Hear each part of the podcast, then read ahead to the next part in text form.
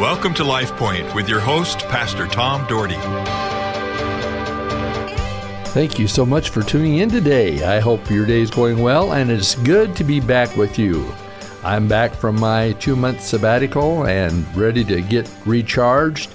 And probably in the next week or so, I'll start telling you a little bit more about the trip I just took because I think you'd be interested in that. And we'll talk some about that and about everything else. But you know what? It was a very refreshing time and a time that I've been looking forward to for many, many years. Uh, I had an opportunity years ago to go on a sabbatical, but I've never took it. But because Pastor Allen now is leading the church, I had plenty of time, and so I needed that. And but I'm certainly glad to be back. I missed all you um, radio listeners, and I hope and pray that you did well and you're moving forward.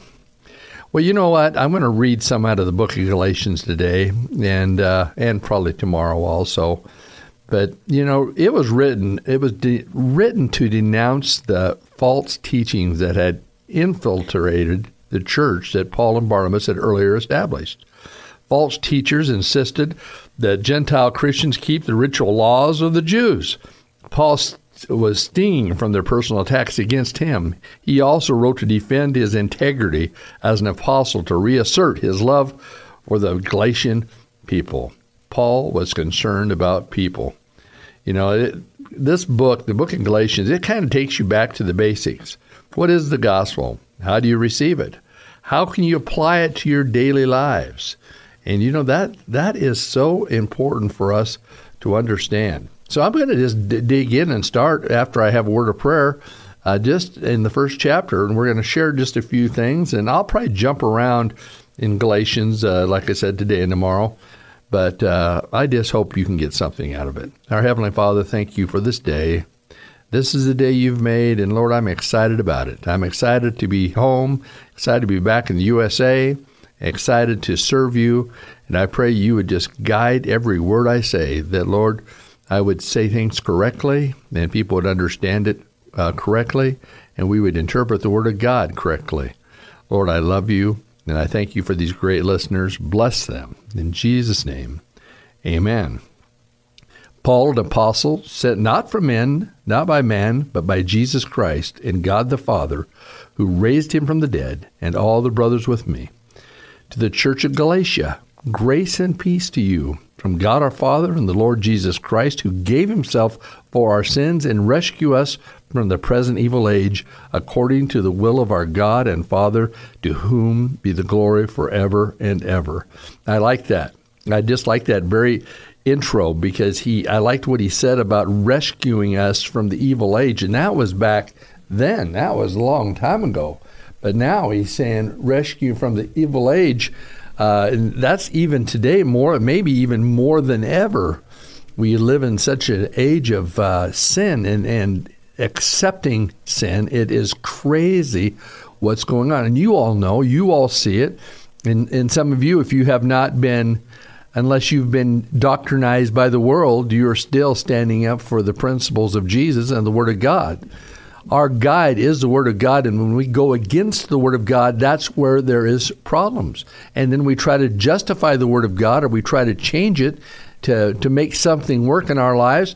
Then there again is problems. There is issues, and I'm telling you something. We have really got to get this down. We've really got to understand God's truth and not be persuaded by anyone to do anything else but God's truth. I'm not going to read on here Galatians uh, 1, verses 6 through 10. I am astonished that you are so quickly deserting the one who called you by grace of Christ and are turning to a different gospel. So these people were serving Jesus Christ, they were walking with him.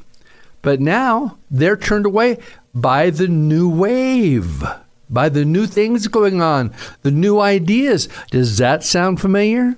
About changing things up. And he is trying to get them back. He's trying to get them to see what they are doing. He was just taken back by their attitude. Some people are throwing you into confusion and are trying to pervert the gospel of Christ. People of God, that's exactly what is happening today. The gospel is being perverted people have changed it. People have made it fit. And because maybe they have a family member that is living in one of these lifestyles, they try to justify it.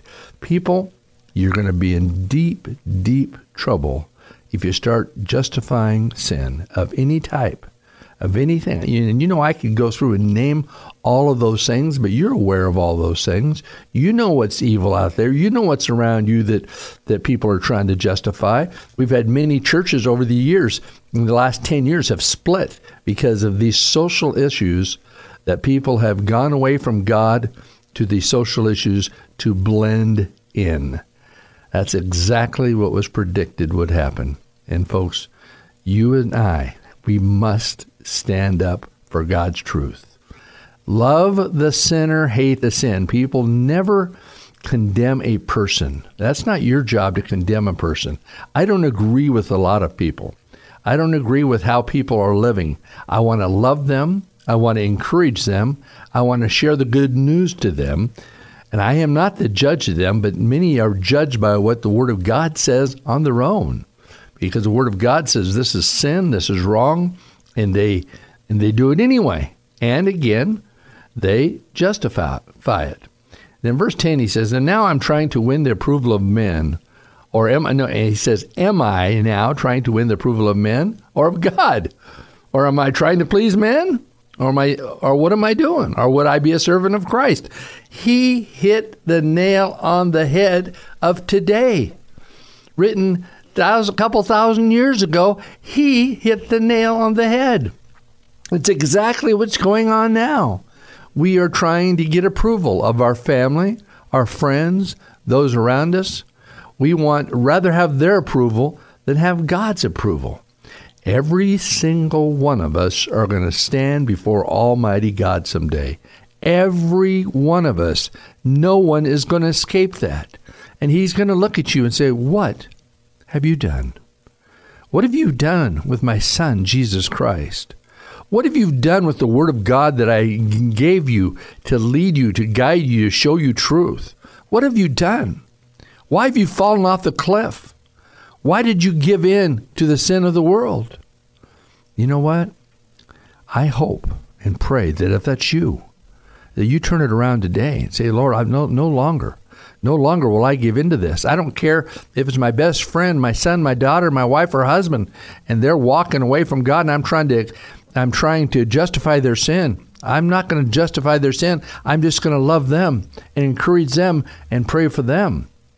Folks, I hope that's you, and I hope that we can start changing this world for Jesus. I'm so thrilled lately that some of the great uh, Christian movies that have come out have had such great success.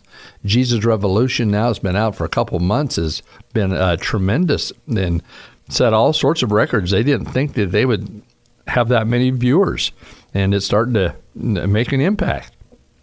Uh, Big George Foreman, great show, and the reason I liked it because I was a bo- I loved boxing growing up and uh, it was uh, it was fun to watch. I was in the age of uh, Floyd Patterson, Muhammad Ali, you know, and and Sonny Liston and George Frazier, and and of course uh, I just I love that. I always loved George Foreman. He's a great big guy, and and but to see the show and to see his testimony and how he gave boxing up for 10 years to, to serve God in a powerful way. And then how God blessed him when he went back and took care of him financially. His wife had a vision, which you'll see if you watch the movie. Great movie. Unless you don't like boxing at all, then maybe you wouldn't like it. But I, I loved the movie, but I loved the impact of it. And that's what we have to be aware of, of those things that are on around us. But I'm so pleased. We're seeing some things. We're seeing some movement of God in some of these mo- movies. In verse 11 of chapter 1, he, Paul says, I want you to know, brothers, that the gospel I preached is not something that man made up, and I did not receive it from any man, nor was I taught it. Rather, I received a revelation from Jesus Christ. He received it from the Lord, who he persecuted, and God used him and used him powerfully. Paul was a great beginner of the great revival that that changed the world. You know that many people came to know Christ because of the great movement of the Spirit of God, and I'm so thankful that God spoke to Paul. So thankful that Paul listened. He said, For you have heard my previous way of life, yes, we did, in Judaism, and how intensely I pers- persecuted. Uh, listen to this term. He said, How intensely I persecuted the church of God and tried to destroy it. He wanted to destroy the things of God. He was after destroying those things instead of instead of uh, following Jesus at the time. So he was advancing Judaism, he says, and I was zealous for the from the traditions of my fathers. But when God, who set me apart from birth, had called me by his grace, was pleased to reveal his son to me so that I might preach him among the Gentiles. I did not consult any man, nor did I go into Jerusalem to see those apostles before I was, but I went immediately into Arabia and later returned to Damascus. Then, after three years, I went to Jerusalem to get acquainted with Peter and stayed with him 15 days. Can you imagine Peter and Paul together for over two weeks? How awesome would that be?